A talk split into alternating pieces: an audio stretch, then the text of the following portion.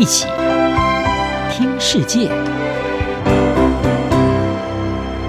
欢迎来到一起听世界，请听一下中央广播电台的国际专题报道。今天要和您谈的是全面战略伙伴关系，中国与东帝汶的各有所图。中国国家主席习近平九月二十三号与出席杭州亚运开幕式的东帝汶总理古斯茂会晤。双方同意将两国关系升级为全面战略伙伴关系，此举渴望让中国扩大对这个资源丰富的东南亚国家影响力，甚至牵动与澳洲之间的地缘政治博弈。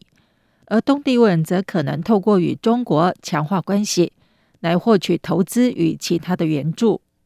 东帝汶是亚洲最年轻的国家，二零零二年才独立建国。这个年轻的小国地理位置非常重要。诺贝尔和平奖得主东帝汶总统霍塔就曾经指出，东帝汶的地理位置极具战略性，比所罗门群岛更重要。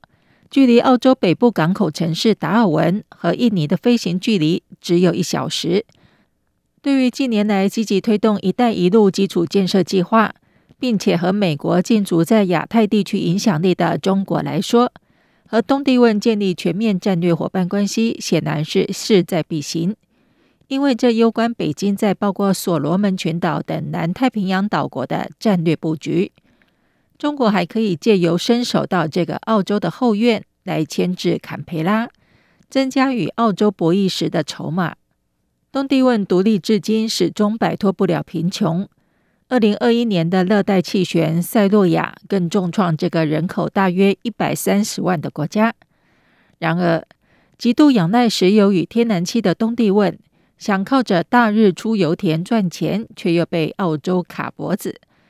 这处油田位于东帝汶和澳洲之间的海域，营运商想把天然气输送到达尔文加工，但东帝汶大力争取在自家加工，期盼借此创造就业。霍塔表示，这项计划可以为东帝汶带来一千亿美元的营收和各项开采的利润，呼吁澳洲支持把天然气送到东帝汶的方案，否则将考虑和中国投资人合作。这番言论加剧了人们对中国扩大印太影响力的担忧。事实上，除了能源议题牵动地缘政治之外，中国深耕与东帝汶的关系可以追溯到一九七五年。当时，东帝汶脱离葡萄牙殖民，宣布独立，获得中国承认。在数天后，印尼出兵占领东帝汶之后，北京仍然大力支持他们的独立事业。当东帝汶在二零零二年正式建国后，中国是第一个建交的国家。二零一零年，东帝汶加入中国的一带一路。这样的发展令澳洲感到忧心。因为不论从能源安全或是地缘政治的层面来说，澳洲都必须警惕中国伸手介入东帝汶。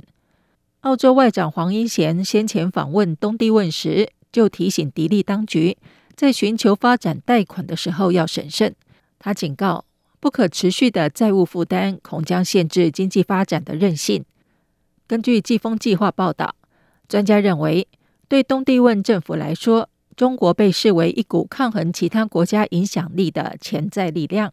也是获得基础建设投资的良好机会。此外，东帝汶尚未被中国的巨额贷款套牢，因此不像太平洋国家那么容易受到中国债务影响。然而，对澳洲来说，协助东帝汶发展以预防未来可能发生的危机，却是至关重要。特别是东帝汶距离达尔文只有六百公里。当地设有澳洲军事基地和美国海军陆战队的轮换部队。专家忧心，一旦中国干涉东帝汶南部海岸港口，将会造成重大的安全问题。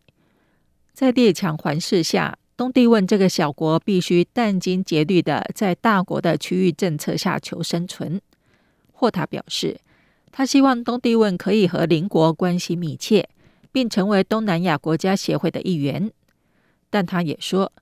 东帝汶对澳洲和印尼等邻国负有责任，不会让中国在境内新建军事基地。